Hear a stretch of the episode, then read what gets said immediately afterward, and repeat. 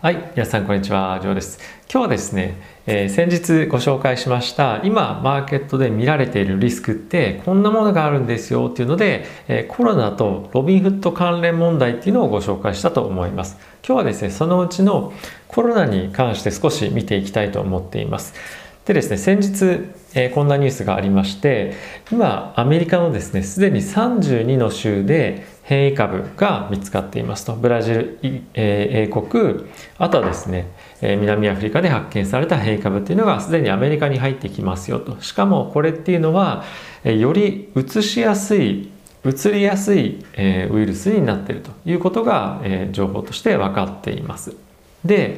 今後なんですけれども、もちろんワクチンを接種どんどん早めていくことでこの変異株の拡散っていうのは抑えられるんじゃないかっていうのは専門家としても言っていました。でしかしながらこれがですね、実際に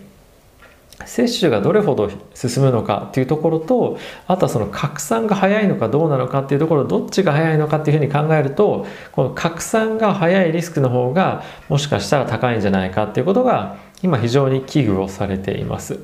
なのでファイザーの方でもですね、先ほど報道として今後変異株に対してのワクチンというのも、製造する準備っていうのをやっていきますよということも発表したりですとか、あとはですね、経口のピル状のですね、コロナにかかった後に飲むようなものも今開発をしていくというようなニュースが出ていました。なので、かかったとしても重症化しないように、かつ入院しないでもいいように治療できるというような体制が今後整っていく可能性もあって、病院で入院してですね、その間にアウトブレイクみたいな院内感染が急速に拡大っていうリスクも少しずつ抑えられる体制っていうのができてくるんじゃないかなというのは憶測としてあります。でかつですね、このバイデン政権になってから病院でのコロナの検査ではなくて自宅でですね、検査をできるようなキットっていうものを使っていきましょうというような推奨が今どんどんされていて、やはりですね、これかかったかもしれないって言って病院に来てチェックしている時にいろんな人に感染、しかもこの変異株であった場合感染しやすいということもあって、自宅でのテストを今後推奨をどんどんしていくというような状況となっていくそうです。だったら大丈夫なんじゃないのっていうふうに思われる方もいらっしゃいますが、実際にですね、今のペースでワクチンの接種、1日あたり100万人っていうペースで接種をしていくと、アメリカの人ほぼみんながワクチンの接種が終わるのっていうのは年末なんですよね。でこれが倍のスピードだったら当然、夏前後っていうところになるんですけれども、じゃあこれ今のペースでいった場合1年間かけて、みんなにっていうのであれば、これ印象としてすごいやっぱ遅いじゃないですか。で我々もですね、ここ、1年弱見てきてコロナの感染のスピードってすごいですよね。特にこのサンクスギビングですとか、またクリスマス近辺の感染者の拡大っていうのは非常に急速に拡大していたこともあって、この1日あたり、この200万人というスピードで夏までに全員っていうのを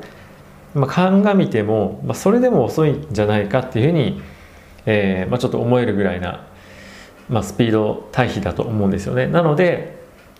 今後はですね、この今もうすでに32の州で発見されている、コロナウイルスの、リスクっていうのがですね、市場でどれほど注目されているかっていうのはまだ、そんなに大きくはないんじゃないかなと思っています。今ですね、ちょうどいろいろその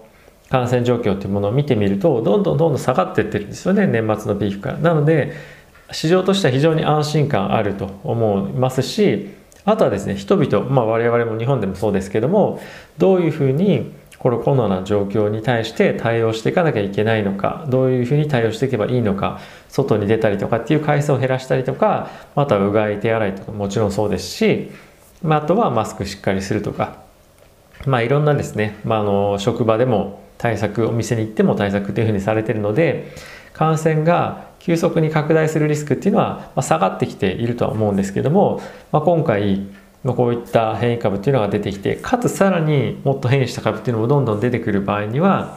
今のように落ち着いた状況っていうものが続くかどうかっていうのは分からないので、ここのリスクっていうものは常に見ておいた方がいいと思いますし、特にですね、連休とかっていうふうな来た終わった後の感染の状況っていうものはですね、注視して見ていかなければいけないんじゃないかなと僕は個人的には思っています。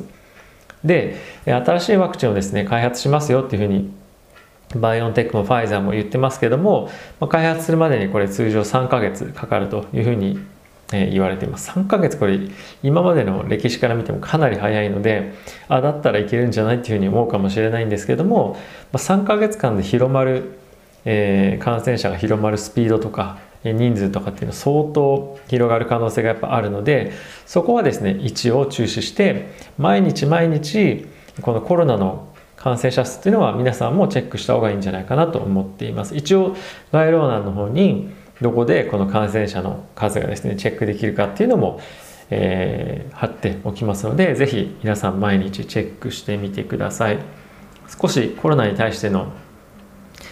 僕もそうですけども、マーケットでの注目度がかなり落ちてきていると、特にロビーフットの問題とか、また追加景気刺激策の問題に少し今目がいっているので、ひとたびですねこのコロナに関連したニュースがバーッと出てきた時にはリスクオフっていうことも、ありえなくもないかなと思うので、今僕もそうなんですけど、ポジションフルフルで持ってるよとか、結構ガンガン今買ってますよっていう人はですね、しっかりとこういった何がリスクかっていうのは把握しながらポジションを取るっていうのは非常に重要なんじゃないかなと思ってますので、僕も何か発見したらですね皆さんにすぐお伝えできるようにしますので、一緒に注視をしていきましょうということで、動画をご視聴ありがとうございました。また次回の動画でお会いしましょう。さよなら。